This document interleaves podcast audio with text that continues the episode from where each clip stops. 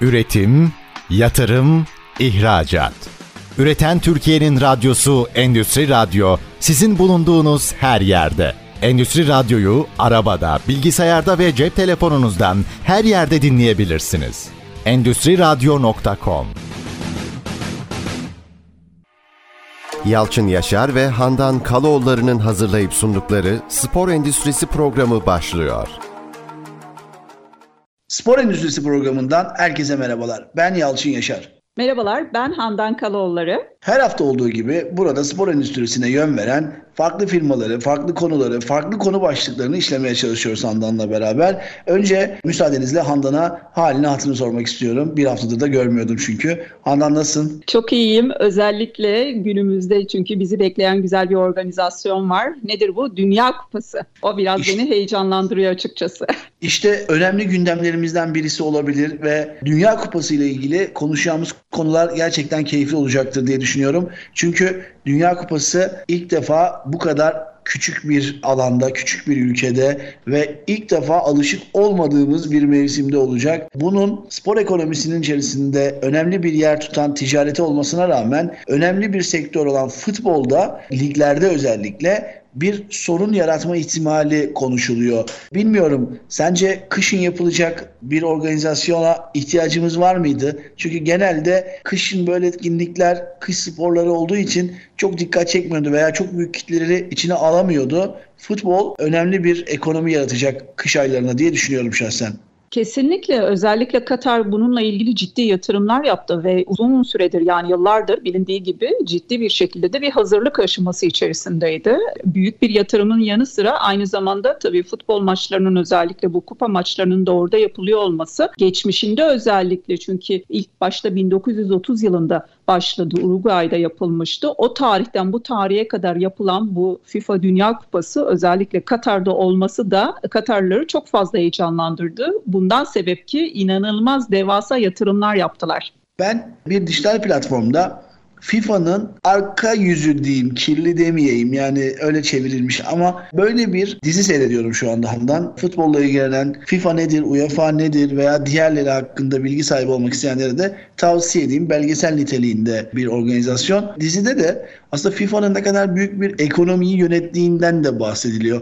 Futbol global anlamda düşününce gerçekten uçsuz bucaksız bir ekonomi ve uçsuz bucaksız bir ticarethane gibi geliyor bana. Futbolun bu büyüklüğü de tabii içerisinde bazı kötülükleri de paraya bağlı barındırıyor olabilir. Üzgünüm ama bu tarafından da bahsedelim mi biraz? Ya ben aslında çok girmek istemiyorum. Bu taraflar biraz tehlikeli konular ve aynı zamanda kirli taraflar, yani çamurlu alanlar, futbolun çamurlu alanları hitap edebileceğim. Evet, turizm işin içerisine girince, skorlar işin içerisine girince ve Dünya Kupası olması nedeniyle olimpiyatlarda da keza bu tarz konularda konuşuldu fazlasıyla. Dolayısıyla biraz kirli ve çamurlu alanlar diyebiliriz. Sana bırakayım, girelim istersen.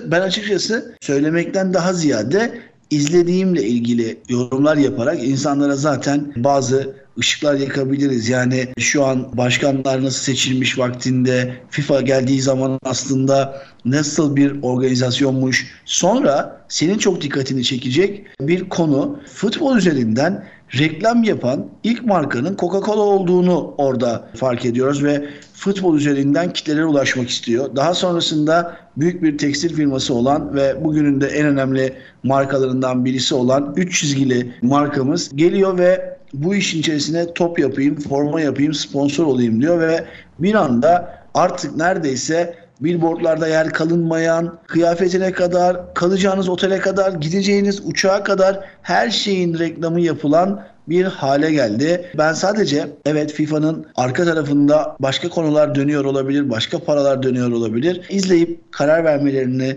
ve yorumlamalarını tavsiye etmekle beraber sana şunu söyleyebilirim. Ne kadar büyük bir markaymış değil mi? Bir içecek firması gibi görünmesine rağmen nasıl satabileceğini öngörerek bir gazlı içecek firması. Kesinlikle, yani bu açıkçası bu tarz konulara ben üniversitelerde, konferanslarda da değiniyorum bol oranda. bin dokuz yüz elli altı yılında yapılmıştı, öyle hatırlıyorum hafızamda. Dolayısıyla bu ilk sponsorluk tamamen sponsorluk anlayışını değiştirdi. Daha sonrasında ilerleyen tarihlerde, çünkü bir de ülkemize veya dünyada sosyal sponsorluk veya sosyal sorumluluk çalışmaları diyebileceğimiz bir kavram oluşmaya başladı. Ve bu kavram da girmeye başladı. İşte özellikle baktığımızda hani Mehmetçik Vakfı gibi kişilerin daha çok anlaması için bu açılımı yapıyorum, artık parantez açıyorum. Mehmetçik Vakfı gibi veya işte LÖSEV gibi alanları da bahsedebiliriz. Bu kavram da tamamen ülkenin, özellikle ülkedeki taraftarın lige, spora ve futbola bakış açısını da tamamen değiştirdi. Coca-Cola'nın start veriyor olması, özellikle televizyonların ve televizyonlarda oynanılan maçların, yani yayının, spor medyasının kullanılmasıyla birlikte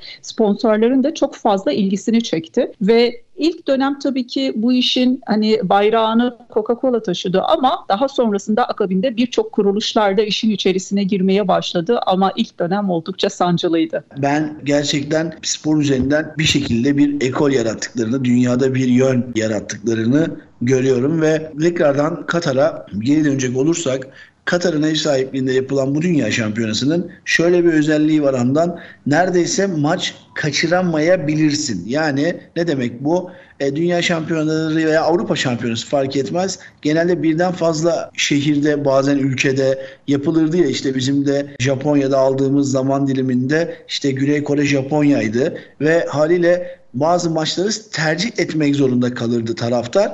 Ancak şimdi Katar çok küçük bir ülke olduğu için e, neredeyse yürüme mesafesinde stadyumlarla bu maçların tamamını izleyebilecek olmaları gibi bir sevinç ortamı var. E, Katar e, bunun için ciddi anlamda çalışmalar yapıyor. Çünkü bu kadar insanı ağırlayacak otel altyapısı yok, ya da şunu düşünüyor olabilir: yapsam ne olacak? Yani daha sonra bu kadar talep bu ülkeye olacak mı gibi ayrımlar yapmış olabilirler.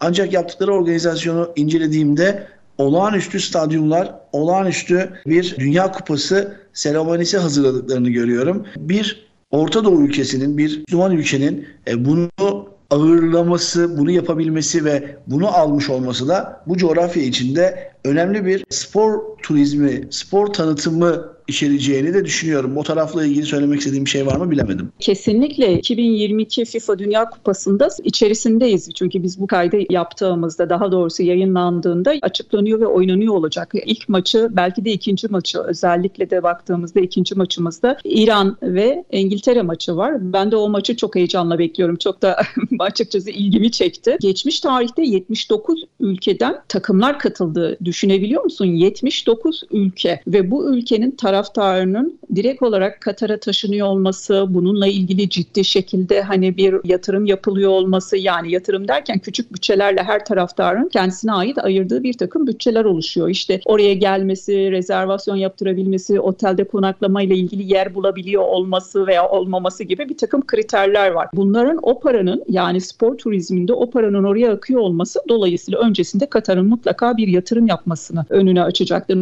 Yatırımsız hiçbir şey olmaz çünkü. Yani sancısız doğum olmaz zaten. Dolayısıyla bununla birlikte inanılmaz bir para akışı olacaktır. Katar'da zaten zengin bir ülke. Dolayısıyla ciddi yatırımları da yaptılar. Bunlarla ilgili de işte geçtiğimiz haftalar itibariyle kısa kısa video tanıtımları, yani teaserlar çekildi, videolar başladı. Hızlı bir şekilde bunlar, yani P R anlamında da özellikle basına, spor medyasında fazlasıyla pompalandı diyebiliriz kaba bir deyimle. Tabii ki ilgiyi çekmek ve daha çok ziyaretçiyi ağırlamak için, yani yakın yerlerde, çünkü konaklama yapmak isteyen kişiler de olacaktır. Dolayısıyla oraya insanları çekebiliyor olmak için de arkasında ciddi bir şekilde P R çalışmaları da oldu ve olması da gereken bir şey. Çünkü burada bakıldığında işte liglerin de aynı zamanda, çünkü bir Premier Lig, hani bu işin devi diyebileceğimiz, işte Dünya Kupası'na katılan liglerden bir tanesi ve marka değeri mesela baktığımızda bir milyar iki yüz doksan milyon euro.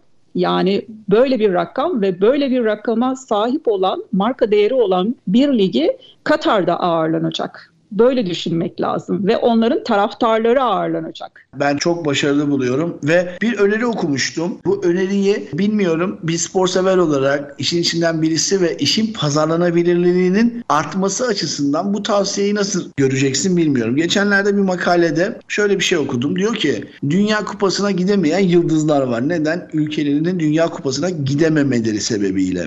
Örnek veriyorum işte Sörlöt olur, işte Manchester City'de şu anda gol makinesine dönmüş Haaland olur. Bunlar mesela Norveç gelmediği için Dünya Kupası'na gidemeyen iki tane golcü oyuncu. Ve bu insanların aslında Dünya Kupası'nda olması izlenirlik açısından çok daha değerli. Öneri vermiş, demiş ki acaba Dünya Kupası'na giden her takım şunu mu yapsa? Bir tane gidemeyen takımdan oyuncu mu alsa? Ve bu şekilde yıldız sayısını artırarak izlenirlik açısından değer mi yaratsa diye bir öneri vermiş. Bunu bir pazarlama gözüyle görsen, ya gelseler aslında daha iyi olurlar ama milli duygular kabarır, e, o zaman da olmaz gibi mi yorumlarsın? Ben yorumunu merak ediyorum.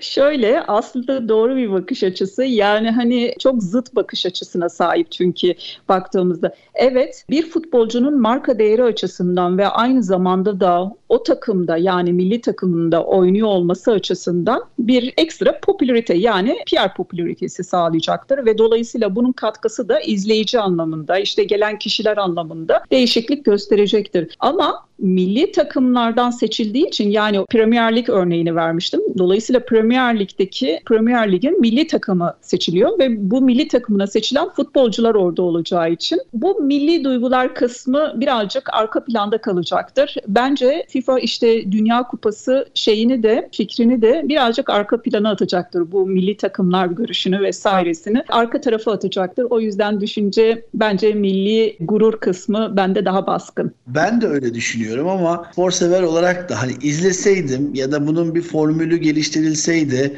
ve keşke Haaland orada da gol atsaydı. Düşünsenize, yani işte Messi'nin Dünya Kupası yok ya da Haaland şu an Dünya Kupası'nda yok. Dünyanın belki de en popüler sporcusu şu anda, futbol açısından bakacak olursak o. Adam her şeyi atıyor yani ve haliyle Dünya Kupası'na atacağı iyi bir golün reklam açısından, tanıtım açısından önem taşıyacağını düşünüyordum. Şahsen düşünülmesi gerekir böyle bir düşüncenin diye ben kendi düşüncemi olmaz ya, yapılmaz demeyerek oyumu arada kullanıyorum. Yani yaparlarsa hoşuma gider, yapmazlarsa da niye yapmadılar demeyeceğim bir öneri. Ama kesinlikle ne kadar yıldız o kadar iyidir yani.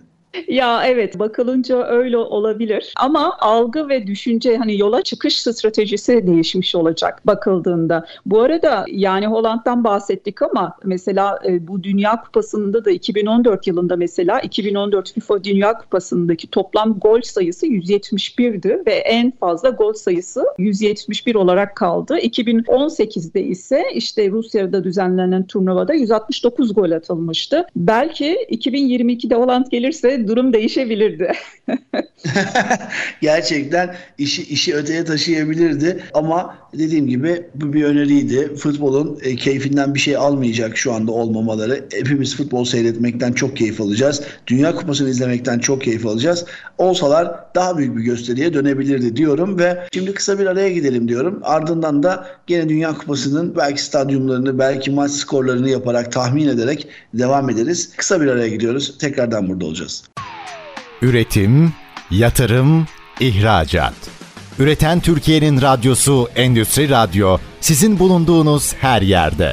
Endüstri Radyo'yu arabada, bilgisayarda ve cep telefonunuzdan her yerde dinleyebilirsiniz. endüstri radyo nokta com.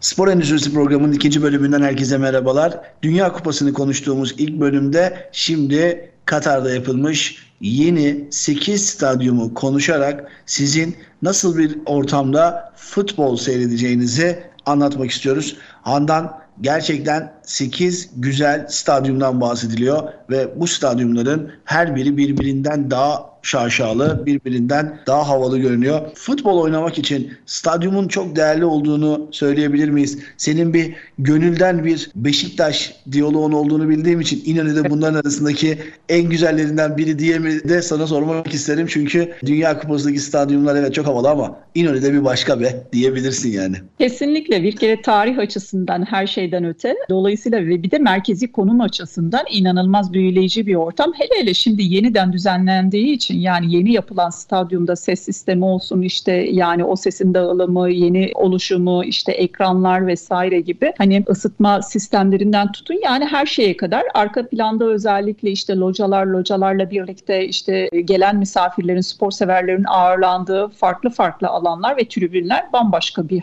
yani duyguyu yaşatıyor, öyle diyeyim. Kelimelere dökemiyor. Şu anda da o duyguyu yaşıyorum ben. Çünkü maçla birlikte ve oradaki tüm spor severlerin orada olmasıyla birlikte oradaki işte bandoların olması veya tribünleri dolduran aşırı böyle fanların olması ve onların yapmış olduğu gösterilerle birlikte muazzam bir alana doğru kayıyor. Muazzam duygular da yaşatıyor. Hele hele bir de goller de varsa of, tadından yenmez. Gerçekten futbol yirmi iki sporcunun sahaya çıkıp gerçekten rekabet ettiği, gol atmaya çalıştığı bir oyun gibi görünse de taraftarıyla, stadyumuyla, sloganlarıyla, pankartlarıyla, hatta ara ara atıfta bulunan rekabetçi pankartlarıyla gerçekten bir şölen ve gönülden bir Beşiktaşlı olarak da ben e, şunu söyleyebilirim ki İnönü bunun yapılabileceği ve yapıldığı en güzel dünyadaki stadyumlardan bir tanesi. Denizden gelebilirsin, karadan gelebilirsin, raylı sistemle gelebilirsin, yürüyerek gelebilirsin, her türlü ulaşım yapabilirsin ve stadyumdan önce ve sonra gerçekten çok keyifli zamanlar geçirebileceğin muazzam bir yer. Umarım bir Dünya Kupası finalinde ya da benzeri bir organizasyonun finalindeki, daha önce oynanan finaller var, oynanması İnönü Stadyumu'nun güzelliğine güzellik katacaktır diyerek Dünya Kupası'ndaki stadyumlardan biraz bahsedelim. Çünkü artık dünyanın gözü orada ve o stadyumlarda. Bu stadyumlardan bir tanesi mesela İconik Stadyumu ve bu stadyumda, bu organizasyonda on müsabakaya ev sahipliği yapacak. Bu stadyumun içerisinde de seksen bin taraftar olacak. seksen bin kişilik bir taraftarın önünde, stadyumun fullüğünde futbolun ne kadar keyifli olabileceğini biraz konuşalım mı? Gerçekten dizlerimiz titrerdi herhalde, değil mi?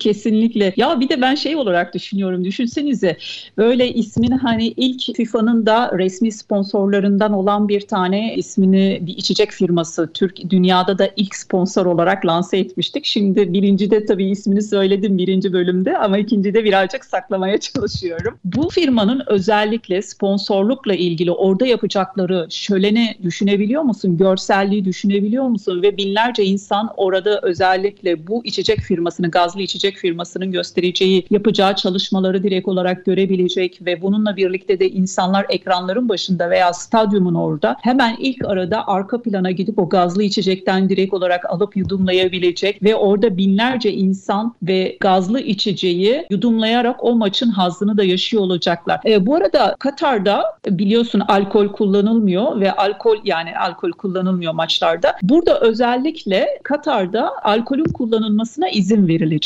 Böyle bir bilgi de edinmiştim açıkçası ve beni şaşırtmıştı. Doğru. Dünya Kupası çünkü global bir organizasyon. Yani bunun inancı veya da bir kesimi yok. O yüzden dünyanın her yerinden gelen insanlara saygı gösterdi Katar hükümeti ve maçtan önce belli bir zaman dilimi, maçtan sonraki belli bir zaman dilimi, bölgeler diyeyim, zonlar diyeyim, belli alanlarda bunun alınmasına müsaade etti ve bu şekilde dileyenlerin de su, dileyenlerin de alkolü içecek içebileceği ortam oluştu. E bu hani tamamen Dünya Kupası içerisindeki her kitleden insanın geliyor olması sebebiyle zannediyorum e, onay verdikleri bir şey. Ben tabii orada inanca göre isteyenin hangisini tercih edeceğini kendisinin belirleyecek olmasının da önemli bir saygı olduğunu şahsen düşünüyorum. Bence önemli bir karardı.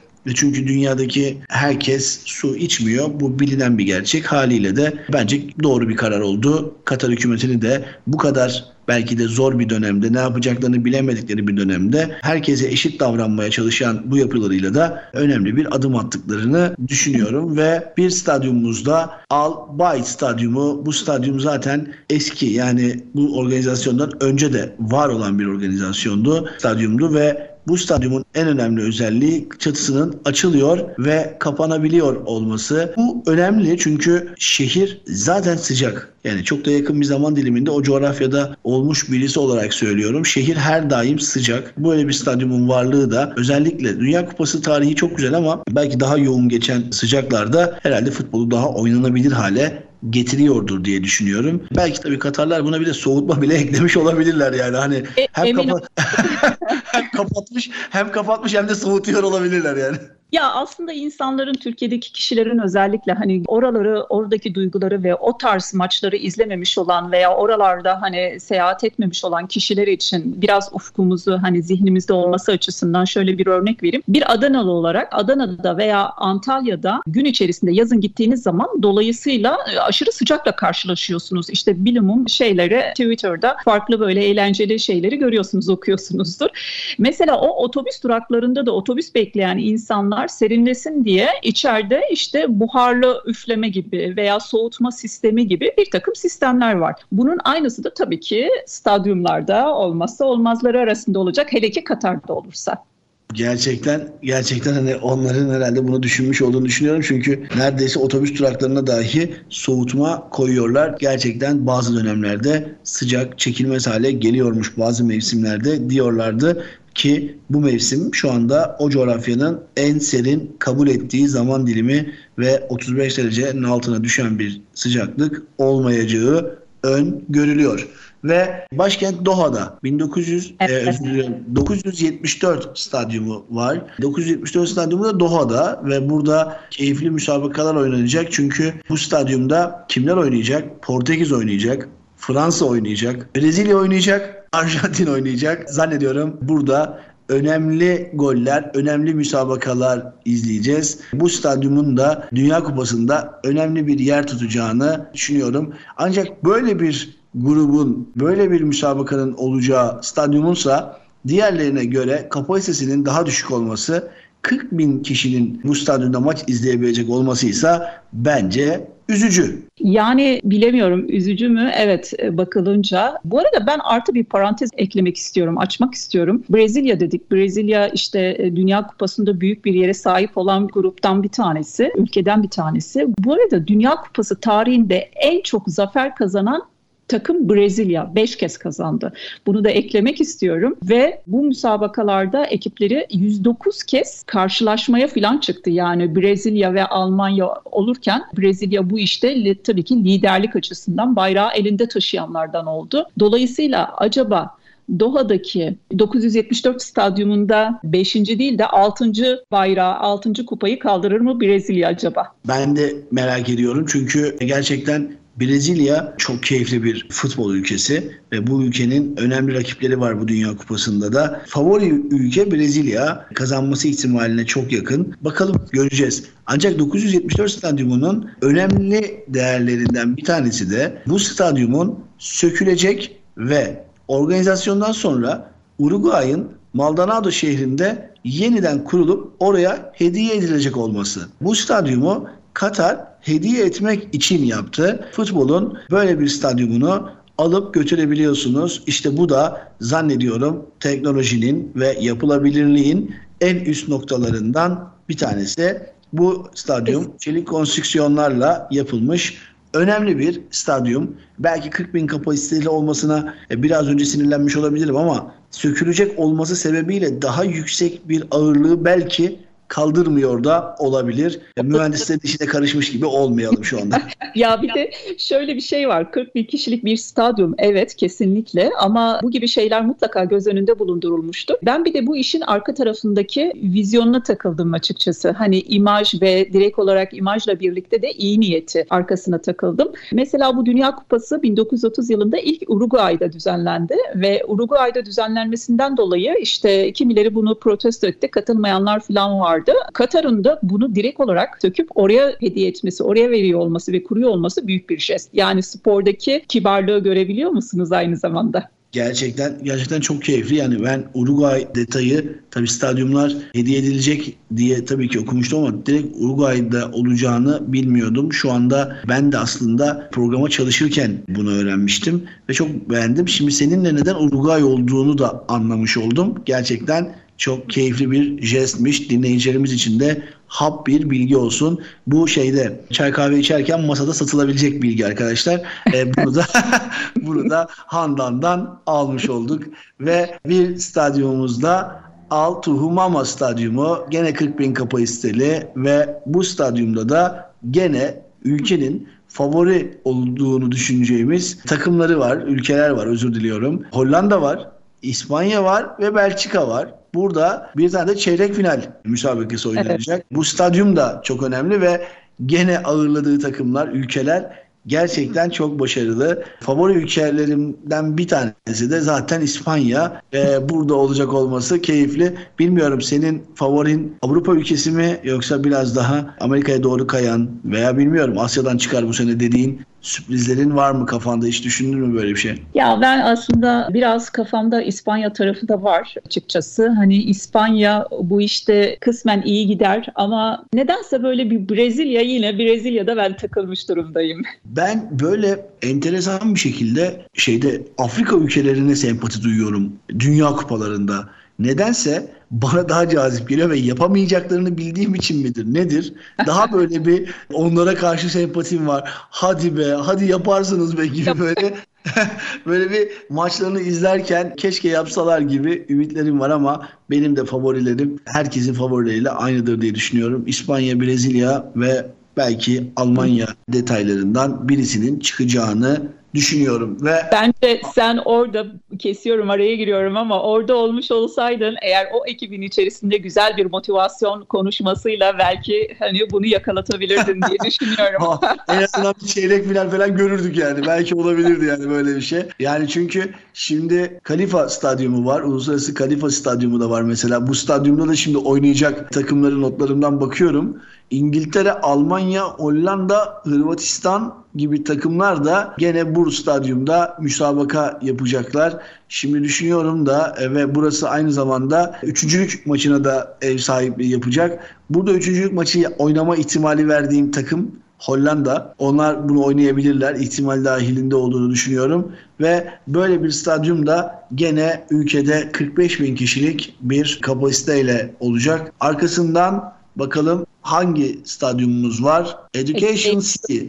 Burası da kırk beş bin kişilik altı grup maçı oynanacak. on altı ha çeyrek finalde çeyrek finale giden müsabaka da burada oynanacakmış ve burada oynayanlar arasında Danimarka, Uruguay, Polonya ve Portekiz, Portekiz. olacak. Cristiano Ronaldo, yanlış söylemeyeyim ama beşinci kez galiba Dünya Kupası'na geliyor ve Dünya Kupası'na gerçekten katma değer sağladığını düşündüğüm bir karakter.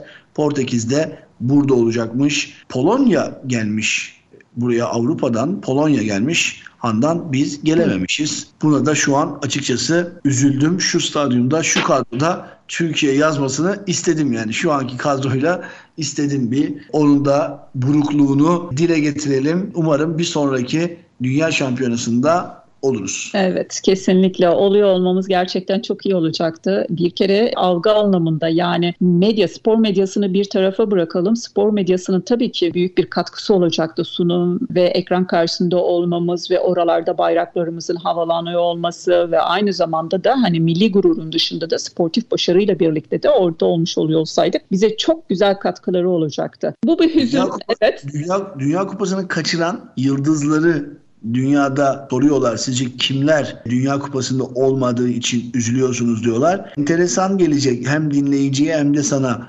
Hakan Çalhanoğlu diyenler oldukça fazlaydı, biliyor musun? Ee, onun bir frikik ustası olduğunu, onu izlemek istediğini, Çağlar Söyüncü'yü söyleyenler ve bunlar dünyanın herhangi bir ülkesinde herhangi bir vatandaş ve bunları duymak gerçekten çok keyifliydi. O yüzden evet, bizim için çok önemliyken aslında bizim oyuncularımızı izlemek isteyen dünya taraftarlarının olduğunu bilmek de çok hoşuma gitmişti gerçekten görünce. Ne yazık ki evet, olsaydık en azından en hınzırlık tarafında bile, en çok sarı kart, kırmızı kart görme kısmında bile olmuş olsaydık en azından iyi olabilirdi diye düşünüyorum. Böyle... bir adım bir şeyde kesin iyi olurduk çünkü biz yani. Hani bir şeyin en iyisi olurduk yani.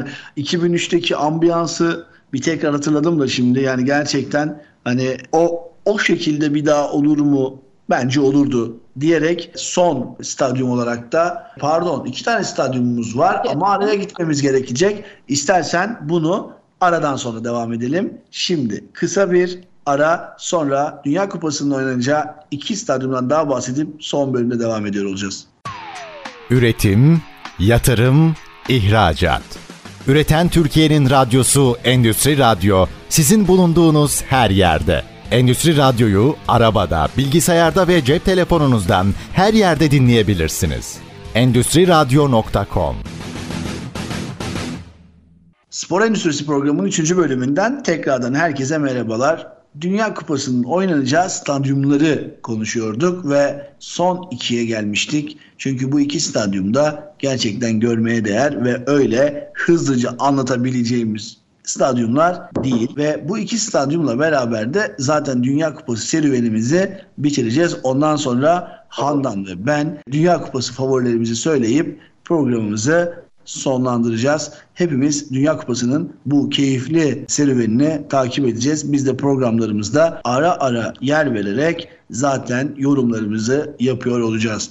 Ahmet Bin Ali Stadyumu var arkadaşlar. Herkes bunu zaten bilecek, görecek. Çünkü burası da iki bin on beş yılında zaten revize edilmiş, iki bin üç yılında zaten yapılmış bir stadyumdu. E, orada yapılan şampiyonaları bilenler ya da o bölgedeki maçları seyredenler bu stadyumu zaten biliyorlar. Ancak bu stadyumda gene Dünya Şampiyonası'nda eski stadyum olarak, hani eskilerden bir stadyum olarak da bileceğimiz bir stadyum ve Almanya Stadyumu, işte burası da Fransa, Avusturya ile oynayacağı, aynı zamanda Uruguay, Sırbistan ve Danimarka'nın ağırlanacağı kırk bin kapasiteli Vekre'de bulunan bir stadyum. Bu stadyumlar bu arada hem dinleyicilerimiz için hem de Handan'la sohbetimizde bir bilgi olarak sizlere geçsin isterim. O da şu, bu stadyumlar birbirlerine çok uzak stadyumlar değil. Hep biz karşılaştırma yaparak anlama konusunda daha da uzmanlaşmış bir beyin yapısına sahip ülke olduğumuz için ben hemen size karşılaştırma yaparak gene anlatayım.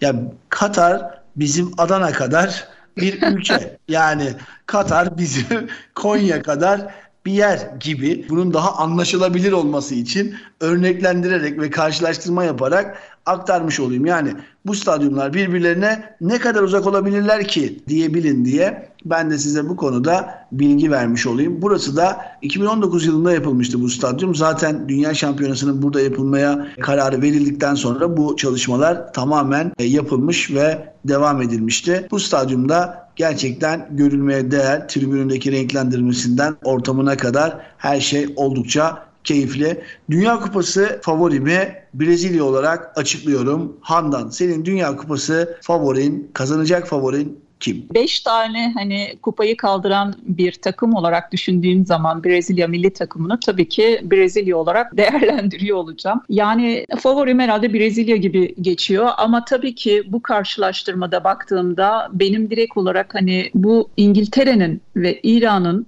karşılaşmasını çok merak ediyorum. Çünkü işin içerisinde birazcık da şey de vardır ya, hani batılılık ve doğuluk gibi işte bakış açısı. İşin içerisine biraz siyaset de ben katılıyor olacağım. Bunun gibi düşünceleri de koyuyor olacağım. Böyle bir maç izleyeceğim. Yani evet, sportif anlamında baktığımızda büyük bir başarıyla, özellikle sportif başarıyı göz önünde bulundurarak izleyeceğim. Bunun dışında işte spor pazarlaması anlamında da izliyor olacağım, gözlemliyor olacağım ve aynı zamanda da işin siyaset tarafını da gözler önünde bulundurarak izliyor olacağım.